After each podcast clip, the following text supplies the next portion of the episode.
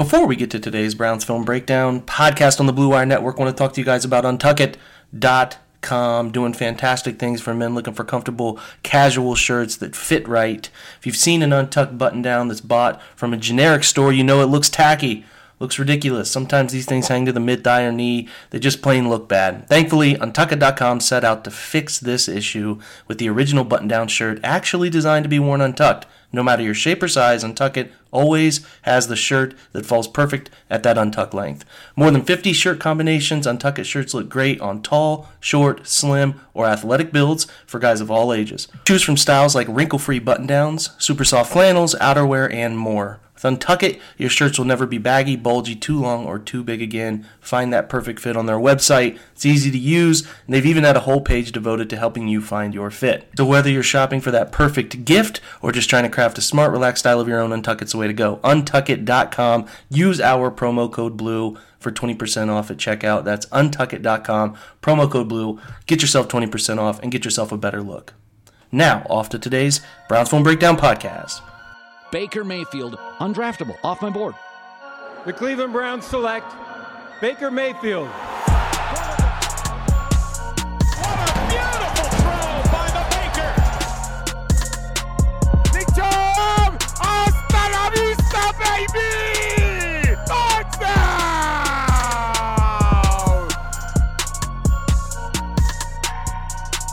Welcome into Browns Film Breakdown. Your host Jake Burns coming at you again with pods on two days in a row. Writer at the OBR. Pretty pumped about getting some content to you guys. Hopefully, we're all sort of settling in to who we believe, um, you know, Kevin Stefanski can be. Some of you might not have loved the hire.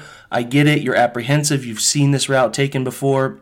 I'm here to not put a positive spin on things, but just give you perspective. I'm not here to guarantee that this guy's going to be a great head coach. I'm not here to do anything other than just give you perspective on him. I've given you concerns in the last podcast. I've given you um, plenty of things that I think can be a really good positive for him. And then uh, I wanted to bring somebody else on on too here in a little bit. We're going to talk to Nick Olson, who has who has worked um, with the you know breaking down Vikings content over at Viking territory. So I think he'll give you guys a pretty good perspective on things too. Pretty pumped for you to hear that interview. But before we get to the interview, I want to talk to you guys about analytics and why I think we're becoming too afraid of something that's way more common than you understand. Like, I think you could break it into tiers for how analytics are used. You know, there's these reports that have come out that I think are a little bit sensationalized about why they shouldn't be having these Monday, Friday meetings uh, and, and, why ownership shouldn't be involved in those meetings. And while I understand, again, your apprehension, I think you have to look at what the goal is for the Browns. You know, with this hire and the alignment with the front office and what they're trying to do is total um, transparency and total clarity on what the goal is and how they're operating from Monday through Sunday. So uh, while I think the, the, the length of these meetings have been sensationalized, what they should be, could be on Mondays, I don't think it's a bad thing for important people to get in a room, including ownership, who's not going to sit there and ask for them to draw up power on the whiteboard or draw up pin pull on the whiteboard, draw up duo on the whiteboard, draw up Yankee concept passing play on the whiteboard. That's not what they're wanting. Ownership just wants to see that the the, the, the staff and the and the uh, people who are helping them crunch numbers are fully prepared for a game, and on Monday want to talk about what went right and what went wrong. And I think that it's interesting to me that some of you think it's micromanagement. I just don't get that vibe. I get a vibe of a franchise that wants to have total and utter transparency about what's going on. And I think it can lead to some really good things. If it is overmanaged, if it is if it is critical, um, then I can see it being a problem, um, especially for uh, you know a staff that if things get tough and, and the wins aren't piling up but I genuinely think that this could trend toward being a positive, and I think it happens more often than you understand across football at all levels. You know, and the Browns were one of them who have made this this sort of thing available. Dave Giuliani, as Albert Breer reported, was a guy who was available for Hue Jackson and Freddie Kitchens um, on the headset, and he could serve as sort of an in-game management specialist role, which is where you're telling them about uh, probabilities and tendencies and when to go for two and when challenges can happen. All of those things that are important to be in the ear. And um, you know that, it's it's interesting that Giuliani never reported to the head coach; it would be reporting to DePodesta. And if you have a, a, a, a you know some sort of rift between DePodesta and whoever the coach is, then it's not going to be something that works out. I think that they're aligning to try to get all of these guys on the same page, which, in my opinion, is something um, of a positive. and especially those Friday meetings where everybody's trying to get on the same page. Those are great things. Those are hey, we really want to do X, Y, and Z. Well, here's the numbers and here's the percentages of what they do in these situations.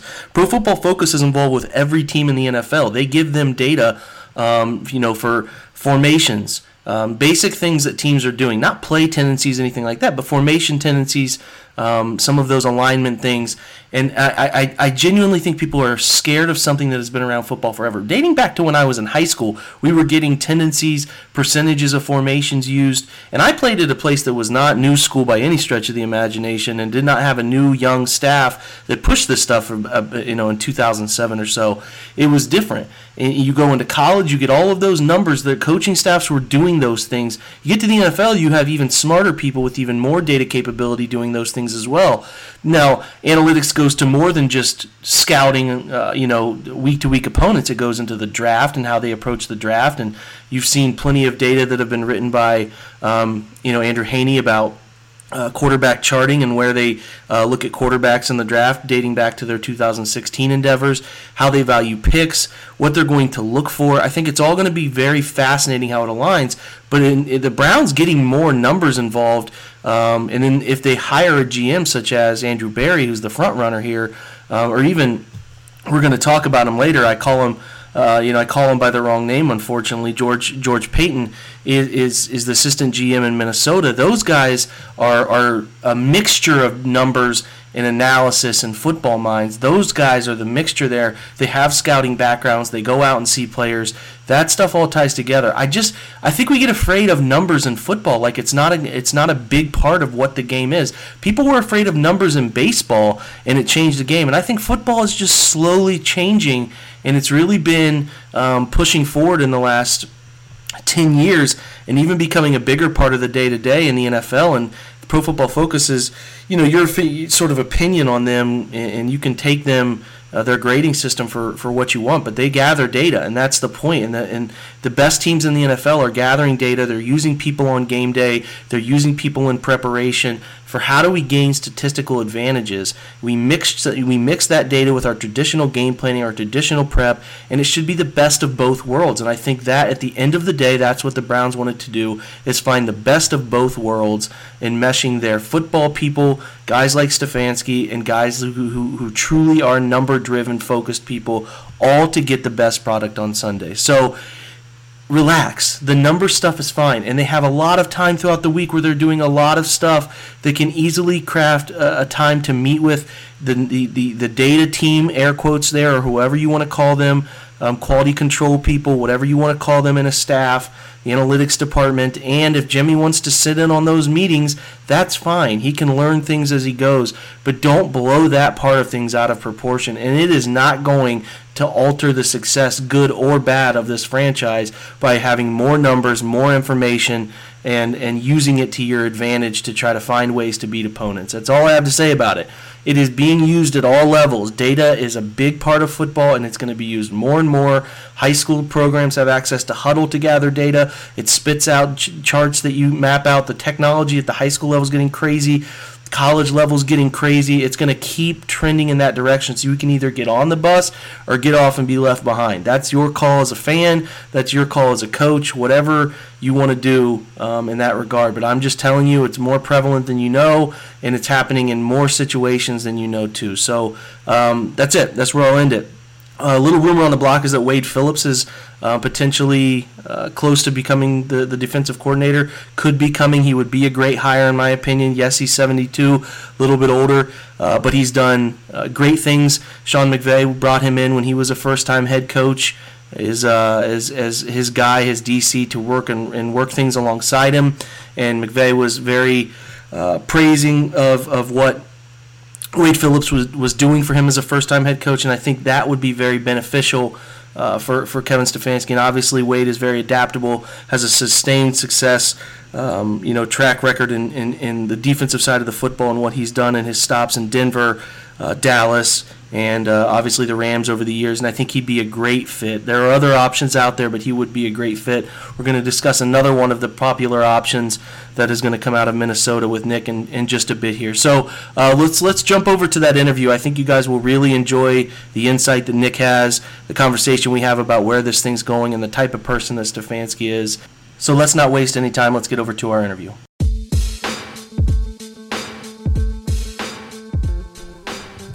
All right, excited to welcome in Nick Olson. Many of you, when you have found your um, you know profiles or write ups of, uh, of Kevin Stefanski, you stumbled into his fantastic write up, which happened about mid season on why Kevin Stefanski might be the NFL's next great offensive coach. If you have not uh, been able to find that, I will link to it in the description of this podcast, and you can read it. It's worth your time to get a feel for what this scheme is that the Browns liked. Um, you know, they liked the coach, but they liked the scheme that he would hopefully develop here in Cleveland, and we believe he will develop here in Cleveland. So I thought Nick would be the perfect person to bring on. Nick writes at Viking territory and zone coverage, and was nice enough to pull away from the national championship game that's on. I'm really doing me a favor and coming on. Nick, how you doing, man? Doing great. Happy to be here. Good, good. We're happy to have you, and we're happy to get some insight from you. So let's start with this, Nick. Where um, you know, you you've been covering the Vikings for a few years now. You just told me off uh, off air here, and I'm kind of curious as to you know, when you come in, uh, you know, Flip is is calling John DeFilippo is calling the offense, and uh, things start to stall mid to late season. They make that change. Stefanski comes in, calls the last three games. All of a sudden, he's getting an interview. I believe, I could be wrong here, but I believe that the Browns were the only one to interview him last year, uh, last offseason. And was that something that Minnesota people were pretty surprised by? Or was this like, we've seen this guy go through three coaching changes? He's lasted through three different regimes here. He's obviously a valuable part, smart guy, Ivy League background. Um, this makes linear path sense for him. Or were you guys like, whoa, other people are interested in this guy? I think jumping all the way to head coach after only being an interim offensive coordinator, that was a bit of a surprise um, to, to being a finalist uh, along with uh, Freddie Kitchens. But I think um, people knew that he's had a fan- just a fantastic reputation. Everybody in the building thinks um, he had a very, very bright future and knew he could wind up somewhere special uh, sooner rather than later. And as we've seen more and more Sean McVay's and Kyle Shanahan's come along, he kind of fits that build pretty perfectly. So, um, same type of offensive scheme, same type of uh, has a reputation as a schematic guru. Um, so it it fit the bill a lot. And then with DePodesta, you know, he's Stefanski has a reputation as an analytics guy. He's got an Ivy League background. That's where he was a defensive back in college. So um, it, it, the the resumes kind of aligned. So it made some sense, but at the same time, going from I've called three games to being a head coach, that was a pretty big jump at the time. So um, would have been, a, I think, a surprise to Vikings fan if he were hired last year, but not so much of a surprise after what he's put together this year. Yeah, so he puts together this quality year, and in the midst of the season, as it hits midseason, you writing this article, they're they're they're peaking. They're doing really really well, and not to say that they didn't finish well. I thought they finished well despite some injuries, but they're peaking. And is there like a feeling among Vikings fans of this could be our next head coach? There was actually, in fact, before the the wild card playoff game kind of quieted the rumors, there was some talk um, that maybe the the the organization would want to move on for Mike Zimmer and say, hey, you know, kind of like Marvin Lewis, you've hit your ceiling, but here's this young guy, and you don't want to let, you know, you don't want to be the Falcons and let Kyle Shanahan through the door or something. Um, so there was some talk about just they're so high on on Kevin Stefanski, but ultimately the ownership came in and said, you know, Zimmer has been through a quarterback carousel, and his defenses have always been competitive, and he's only had one year with a losing record. So we're going to stick by Zimmer, and I don't think that's necessarily the wrong choice, but I do think they everybody was very high on Stefanski, and it was before they upset the Saints Saints in that wild card round. That was there was I think there were some serious conversations about that. Well, that brings me to sort of you know an important topic when when you're talking about how well Kevin did as a as a play caller, which is you know he takes over and and has this this season that's pretty strong, but the scheme changed, right? The scheme obviously changed to Gary Kubiak's the Shanahan tree stuff that um, people you know seemingly enjoy, which is heavy fullback usage, outside or wide zone bootleg off of it. All of those fun things, high rates of play action, those things that you're seeing really succeed in the, the that's taking teams to the championship game between the Packers, 49ers, um, you know, mm-hmm. among others. And, and, and, and is that, let me ask you this very important question. I think a lot of Browns fans want to know this question. Was there a feeling in Minnesota, or even you covering them, that this is something that Gary Kubiak is doing. Not that not that Kubiak can't have an influence. I think you know if if if Kyle Shanahan was working with you know his dad, his dad would have a heavy influence. But um, it, it, my opinion of this situation is that obviously Gary's in the building. He's a, he's a wealth of knowledge. He knows what he's doing. He's been through plenty of seasons running this offense. He's won the biggest games in the world running this offense. He's a great mm-hmm. crutch. He's a great wealth of information there. But was it Stefanski doing the legwork? Was he the one developing game plans, just getting insight from those people around him, especially Gary? Um, or was there a feeling among Vikings fans, and like I said in your study, that this is Gary running this, and it's it's it's probably uh, Kevin just asking, you know, situationally, hey, I have a pass play I like. Because a lot of times offensive coordinators will, you know, be passing game guys. Like that's what they're correct. They don't really know um, offensive line run game adjustments that well. Typically, there are some that are special and can do both, and you kind of get there as you go. But I guess my my my, my big overarching question you can you can deduce from what my long uh, monologue here is is Gary the reason that they were successful, or do you think Kevin was the implementer of this system and was the guy driving game plans and was the guy driving in-game success? Well, I, I definitely get the impression that Gary Kubiak had a big influence, and I, I think Stefanski once he came in, he realized, hey, we might have this opportunity. It was really, you can look at this two ways because it was really Stefanski who wanted to bring in Gary Kubiak. And, you know, he was promoted to full time, had the interim label removed from him, was promoted to offensive coordinator. And literally the first thing he did was say, pound the table and say, hey, I got a connection with Klint Kubiak. Let's bring in Gary Kubiak. And he had him hired above him, essentially um, in what was really a, a, unusually egoless move in the NFL to say, "Hey, this is a guy who can help us win games." I've always been attracted to sort of the wide zone bootleg scheme, but here's somebody who's won Super Bowls doing it, and if I can get his insight and bring him in, then I don't care who gets the credit, and we're going to roll with that. And I, I definitely think um, sort of the, the bare bones fundamentals, coaching points. That's something that comes in. You know, it takes a village to build a scheme, especially when you're in your first year. Sure. So, and I think it was a uh, it was uh, sort of an egoless move to realize that hey, I'm going to need a lot of help if I'm going to do this scheme, um, which you know Stefanski had never really been in a wide zone scheme before. They'd been a lot of different sort of West Coasty um, different flavors of that. And he, with Norv Turner, he had been in an air Coryell offense, so he'd sort of been under different kinds of offenses. But I think he realized, you know, if I'm going to build a playbook from scratch, it would help if I could start, um, you know, copying Kubiak's notes. I will say, I think a lot of unique wrinkles that Stefanski had, especially in like the screen game, where the Vikings might might have had one of the best um, screen games in the NFL this past year. I think those are really Stefanski. I, I, I, think it was sort of a team effort. You can't really say um, you know, oh, point to that play, and oh, that's you know, that's a, that's an old Kubiak play, and oh, that's a new wrinkle. Um, mm-hmm. You can't really divide it that that even that um,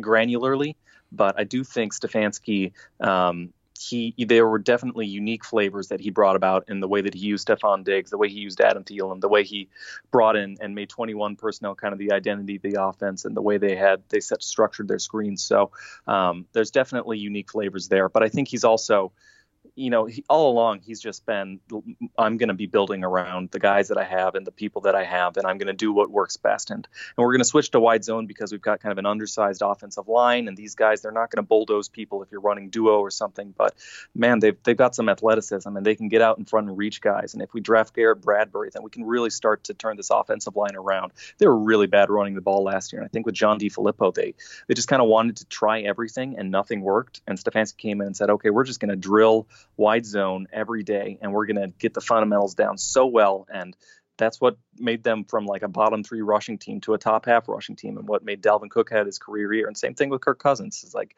um, you know he's he's he's got some limitations as a quarterback, but we're going to scheme up these sort of half read bootleg plays that sort of are set up to be explosive. And, you know, Kirk Cousins, he takes care of the ball really well, but we got to give him some defined reads so that he can take some shots downfield. And he really turned around and, and brought these career years out of people by, by building everything around them. So that's what I think is really exciting about him is he's been in enough systems to be flexible with it, but he's also knows how to get the most out of everybody and build his personnel and build the scheme to the personnel rather than the other way around.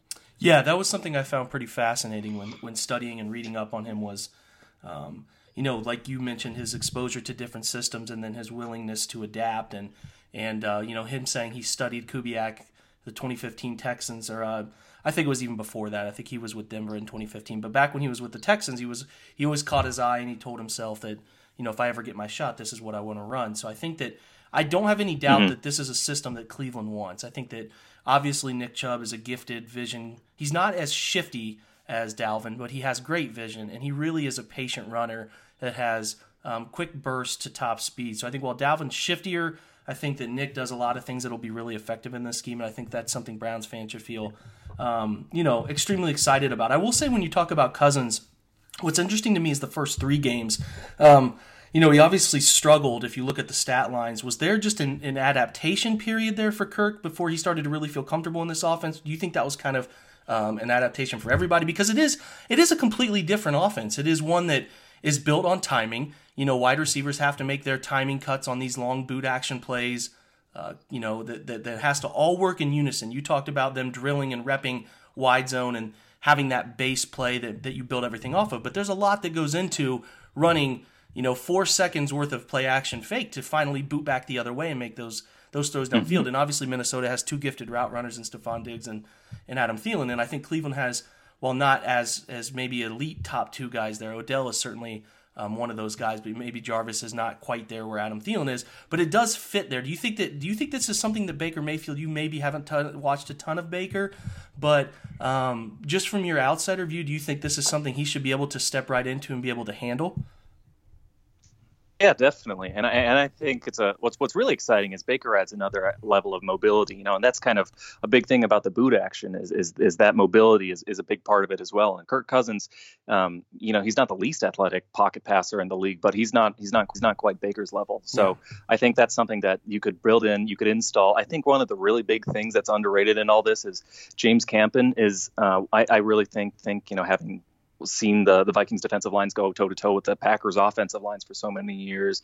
He's somebody who I think can be able to do install the nitty gritty. And you know, the Packers were never really a full on Kubiak Shanahan level of outside zone. It was was definitely part of their wheelhouse for a yeah. while. And I think yeah. having him be able to install that with the offensive line. Um, and and you know it's all built around explosive plays and Odell Beckham. You know that's kind of uh, I think it really sort of fits the the weapons that he's that Stefanski is coming into. So I think it's it's going to be pretty exciting to see him build up that system around them. As yeah. far as Cousins struggling out of the gate, you know, that's that second game against the Packers. Um, Mike Pettine did something really interesting where he just the the backside player would just chase the quarterback on every bootleg, um, and it opened up huge holes in the running game, obviously, but it shut down the play action passing, and they were kind of caught off guard with that and weren't able to adapt quick enough. Um, so so that kind of destroyed Kirk Cousins' stats in that game, and he had one really bad back foot throw in the red zone um, that resulted in a in an interception at a really bad time. Um, the first the, the first and third game, you know, he did really well, but those games it's sort of like Dalvin Cook was shredding the Falcons, and so they just kept feeding Dalvin Cook, and you know, it he kind of stumbled a little bit out of the gate, but then they hit a stretch in like November where Kirk Cousins was just like it looked like an MVP candidate. So, um, you know, it, there might be some bumps in the road, and obviously, anytime when a new head coach comes in, you can't expect it to be night and day immediately. But um, I do think that the, the base um, scheme is there, and the wrinkles will be added in there to to make things build something interesting in the long term. You know what? What I find fascinating too. You mentioned Mike Pettine taking away uh, boot action by running that backside in straight to the quarterback path, which is which is a really good way to um, you know, counteract that and take away something teams like this in this situation with what Minnesota is running that they want to feel comfortable doing. Uh, I, I, think that San Francisco did a lot of that too. They took away some of those comfort level things, and then it puts them in, in, in situations where score dictates throwing, predictable throwing situations, and then obviously sometimes you're down in distance will put you in those predictable throwing situations. Was there a feeling? I've, mm-hmm. I've studied a little bit. I'm, I'm, going to really deep dive. Uh, I liked some of the shotgun stuff that they did. Was there a feeling of um, you know, watching them all year, well, it's third and 12 or it's third and eight. I don't really feel like they're comfortable in these situations. I know that the interior of the Vikings offensive line wasn't necessarily something that they were great at pass protection wise, but um, I did like some of what they did throwing the football. Did you did you enjoy what they did in predictable pass situations in terms of creating opportunities? Uh, yeah, definitely. And you know, there there wasn't anything um, too fancy once they got down to you know just the, just the straight West Coast drop back game. But they'd like to rely on that a little bit to pick up you know a quick uh, three five step drop and then then throw uh, after a hitch or something um, and pick up some some quick yardage on a quick out or something. Um, that was a pretty uh, reliable way for them to move the ball. If they got into third and very long, Um, and there's some controversy about whether that this is from Zimmer, whether it's from Stefanski, but they would often do sort of the give up draw and just take the yardage and punt. Um, and that was something Yeah. that fans didn't love. Um, and you know, if, if when you see other teams like converting on third and 18 or something, it, it can be frustrating. But I don't think that'll be. I, I get the impression, and this is purely purely guessing, but I get the impression that's more of top down from Mike Zimmer and you know, kind of an old fashioned um, control the the, Yeah. the, the, the field uh, thing. where Stefanski, you know, he's an analytics guy. He's going to be coming in and meeting regularly. DePodesta, uh, they'll probably um, have some more tricks up their sleeve for third and long situations. But I do think he. he he, he, he relied on the, the play action and the boots when they worked because they, they it was like makeup that hid a lot of the flaws and just the lack of talent on the offensive line Yeah. and it, it really played to Kirk Cousins' strengths, and obviously really played to Dalvin Cook's strengths. Um, but when they had to go for deep shots or you know seven step drops, or they had to go on third and long, uh, they had plays drawn up where they could they could move the sticks. So Yeah, I was encouraged too. I just was was very interested in your thoughts on that. And then kind of to tying off of that, and, and it's interesting to me when you watch this offense was the second and long stuff. I think people really uh, made note of their, their their high usage of run rate in second and long situations. Was that something you noted? I mean, there's a difference between you're watching a game and you're like, oh god, second and second and ten, here comes a run, over against seeing a stat maybe week seven and being like, oh, I didn't really notice that. Was that something you felt like they did a lot? And did you feel like let me ask you this is kind of a two part question because this is this is tough. Did you feel like that that sort of we're going to be a run team even in predictable situations such as second and long? Um, we're going to be a run team no matter what. Do you feel like that was a Zimmer ultimatum, or do you feel like Stefanski's like this is who I want to be? You know, I feel like it was a top-down thing from Mike Zimmer, but I also think you know Stefanski, as much as he's an analytics guy, isn't going to, you know, just sort of uh, you know run play action on every single drop back and just never run the ball. I, I think, and there was an interesting moment I think in August last year um, where somebody asked Kevin Stefanski um, what he thought about uh, whether you need to establish the run in, in order to run play action, and Stefanski kind of smirked and said, "Well, you know, I've read the articles." Um, but we just have to do what kind of makes sense for our team. Um, so, so you know, he's clearly he knows that a lot of the analytics folks out there know that running is generally less efficient.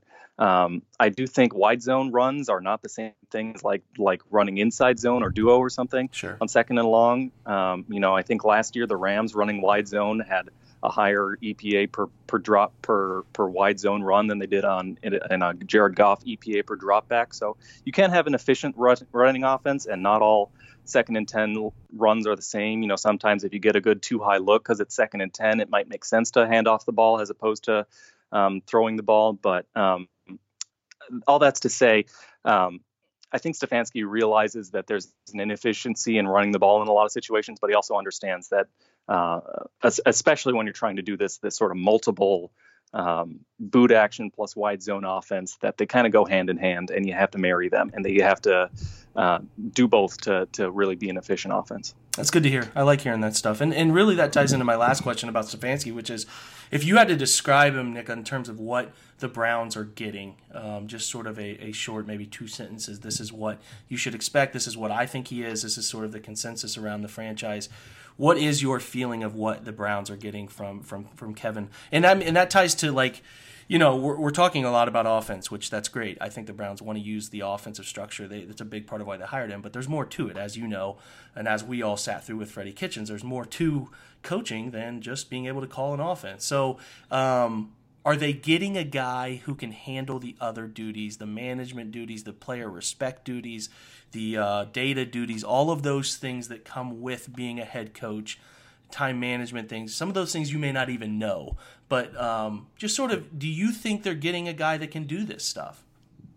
Yeah, I mean, I definitely do. And you're sort of taking a shot in the dark when you're going from a one year of offensive coordinator to head coach. And now you got to be CEO and you got to be a player coach and you got to do the press conferences and you got to do everything. But everything we've seen so far suggests this is a guy whose future is very bright. He's a very, very smart individual. The X's and O's, you're, you're sort of set there, but there's so much more to being a head coach than just drawing up a good scheme. And, and while I, I trusted that he's going to execute a good scheme, I'm also really impressed with uh, his leadership, um, his ability to remain even keeled when situations get tumultuous. You might remember uh, for Vikings fans, there was this big drama after week four. They got kind of a bad loss after the Bears, and Stefon Diggs, their star wide receiver, didn't show up to practice. He just skipped out, didn't wasn't even in town for like two days. And all of a sudden, there were trade rumors going around. And Stefon Diggs is, is a tremendous talent, but he's always been a very emotional guy, um, and he shows that emotion on the field. And and he's kind of a big personality to manage. And you know, there's there's there's the drama. Are the Vikings going to be forced to trade? Is there going to be a fire sale? Is their season over? And and you know, within a couple days, like it was all back to calm, and Stefon Diggs was back in practice, and it was like nothing happened. So there's this potential to be this sort of season derailing drama, and I think a lot of people credit Kevin Stefanski for his ability to sort of handle those personalities and deal with it, and you know, kind of deal out the appropriate punishment and maintain respect from the from the players, but still kind of have their backs as well. And you, know, I think he's been so popular among the players. Kyle Rudolph has talked really highly of him. Case Keenum, he was Case Keenum's quarterbacks coach when Case Keenum suddenly looked like a really good quarterback. Um, he was uh, really close to Case Keenum too. So I, I really think he's able to manage the player side you've seen evidence that would make you confident in a lot of these areas. And you know, anytime a head coach gets hired, it's it's so much new stuff. It's really taking um, a, a, shot in the dark. But I, I, think you can have a lot of confidence from what we've seen so so far from Stefanski that he's going to be a good leader. Yeah, that's great to hear, especially the Diggs anecdote there, and really. You want traits. You're hiring traits because, like you said, you don't mm-hmm. know. You don't know mm-hmm. if these guys can do it. You don't know if they can handle pressure there's so many things that come with it that you don't know and, and i'm glad to hear you say that there are traits there that make you feel like even if it was in minnesota he could eventually be a really good head coach. So um, fascinating stuff great stuff all around um, funny you mentioned Case Keenum because that's a guy I think Cleveland might target as a backup for Mayfield to kind of put some pressure on there. Um, that's for another day. But um, uh, last question I want to ask you before you go. We're, we're, aiming for 10 minutes. Of course, it's a football conversation, so it's run up to 20. But um, the, the, the two Georges. So George Edwards, defensive coordinator, is is is not renewed contract. Um, has worked with uh, Zimmer, obviously, there for a while, has been a part of great defenses. Didn't call those defenses, but um, after his time in Buffalo, where he ended up getting fired, he links up with Zim and they put together really good defenses. So, two part question. First part is what do you think of Edwards? Would he be a decent hire for Cleveland, taking over sole ownership of a defense? And then George Patton, who the Browns are kind of down to two names, it seems like, uh, after Ed Dodds uh, declined an interview with Cleveland. Uh, Paton's the vice president, player personnel, um, assistant general manager uh, there in there in Minnesota. Sort of what has he done? Would he be somebody that uh, Cleveland should be interested in? So, just sort of your thoughts on both of those guys before I let you go. Yeah, Edwards. It's a little tough to to tease out, kind of like with Kubiak and Stefanski, um, who's responsible for what in the defense. But obviously, Zimmer's defenses have been very consistently among the best in the league for the past few years. And 2017, it was number one on third downs. In 2018, it was number one on third downs. And it's a very complicated scheme. They run probably more coverage shells than pretty much anybody. They they were they were kind of a sort I don't want to say base cover three, but they probably ran a plurality of cover three, and then they became a plurality cover four. But they run two, three, four, six, smattering of one, and a couple other weird things, and then that's not even getting into the front. So it's a very complicated um, defense, but it's very effective. Requires smart players who communicate well. Um, I think Edwards would be really well able to install that defense. Um, he did call plays on a couple occasions when um, Zimmer had some health issues. He had to get surgery on his eye once, so Edwards called a game there, and there might have been a couple others um, here and there. So I do think he could handle play calling. And in fact, I, I think there was a time when they wanted Zimmer, like the ownership, where Zimmer wanted to stop calling plays so he could focus on the other aspects of game management, and the ownership talked him into to to, to keeping on being the play caller. Yeah. So I, I I think Zimmer has confidence in Edwards' ability to call plays, um, which is you know that's the biggest vote of confidence I think you could get. So I I do think he could be good. And then for for Paton, I think it's Paton, might be Paton. Um, he's kind of somebody who's been um, everything I said about how well regarded Stefanski is, Paton's the same, the same deer, and he, the same thing. Um, just everyone is highly respected, knows that he could have a GM job if he wanted, and for a long time he's just kind of turned down interviews. But I think he and Stefanski are sort of really close, and so uh, he sees this opportunity there. Well, this could be something special where I'm not going to turn it down because I, I do think this could be a really good fit. Um, I think there was some talk, kind of what I was just saying earlier, where there's a possibility that maybe Zimmer would be um, sort of forced into retirement and Stefanski could take over. There was the same thing for Rick Spielman, general manager of the Vikings, that he could be um, forced aside in Paton because they've been they're just really excited about his prospects and they know that he's if they don't let if they don't um, promote him internally, somebody's going to poach him eventually. So um, obviously Spielman, you know, the, the, the draft, it's hard to judge general managers by their drafts, but I think the pro scouting department's done a really good job. Um, they've done a fantastic job, especially with their contracts. It's kind of Rob Brzezinski is another guy who does like most of the contract work, but they've been able to extend a lot of big name players um, and keep kind of the core all together for a while now. So um, just the roster building, the construction, the management. I know he's had a big part of it, and I think he's been a big reason for the success. And I can tell you that his reputation is is very. Um, he's very well regarded within the Vikings organization. And it is Paton. I was thinking of the famous World War II general, apparently, when I went with George Patton. Yes, Paton. My bad. Um, no, great insights. Those those are things that uh, Browns fans will specifically pay close attention to because it does seem like Paton is growing in um, a likelihood as things sort of have, have cooled down a little bit with Andrew Berry. Two names before we go that I'm going to ask you whether they're staying or going. Okay, you don't have to elaborate at all. Staying or going. Everson Griffen is he going to hit the market or do you think he's staying? I think he's going. I think he's going. I kind of lean that way too. And then lastly, a guy I really like because you talk about cover three scheme stuff. I think Cleveland might get into Anthony Harris. Staying or going? I think he's staying. Okay, good stuff. I appreciate it, Nick. I I, I can't thank you enough, man. This is. I'm sorry I went 15 minutes longer, but I think Browns fans and I know this podcast listeners will will certainly appreciate all your insight, man. I, I can't thank you enough. No, I, I love it honestly. Like I, I'm a Vikings fan, but it's I'm just so optimistic about Stefanski. I don't want to oversell him, but I just I'm really I'm I'm one of the more optimistic guys about him, and I don't I know Browns fans don't need anybody to sell them hope, but I'm just very convinced that he's going to be somebody special in the league. So it'll be really interesting to see how it all comes together over the next couple of years. We hope so, and I think the Browns are doing a lot of things to support him uh, with alignment that they haven't done for a head coach in a while. So I'm excited. Uh, uh, Browns fans hate it. I think Browns fans hate it because they don't know a good coach when it smacks them in the face. They've loved the last two guys, and we've seen how that works out. So, Nick, thanks again, man. Guys, keep listening to these. We're going to pump out as much content on who Steven, or sorry, Kevin Stefanski is as, as we can possibly do. Nick give us insight that we wouldn't have gotten from anybody else. We really appreciate him giving us some time. As usual, thanks for listening. Like, subscribe, all of those good things on uh, on iTunes, and we will be back uh, maybe one more time this week with some more insight on Stefanski and talk about his opening press conference and all that fun stuff. So thanks for listening again, and as usual, go Browns.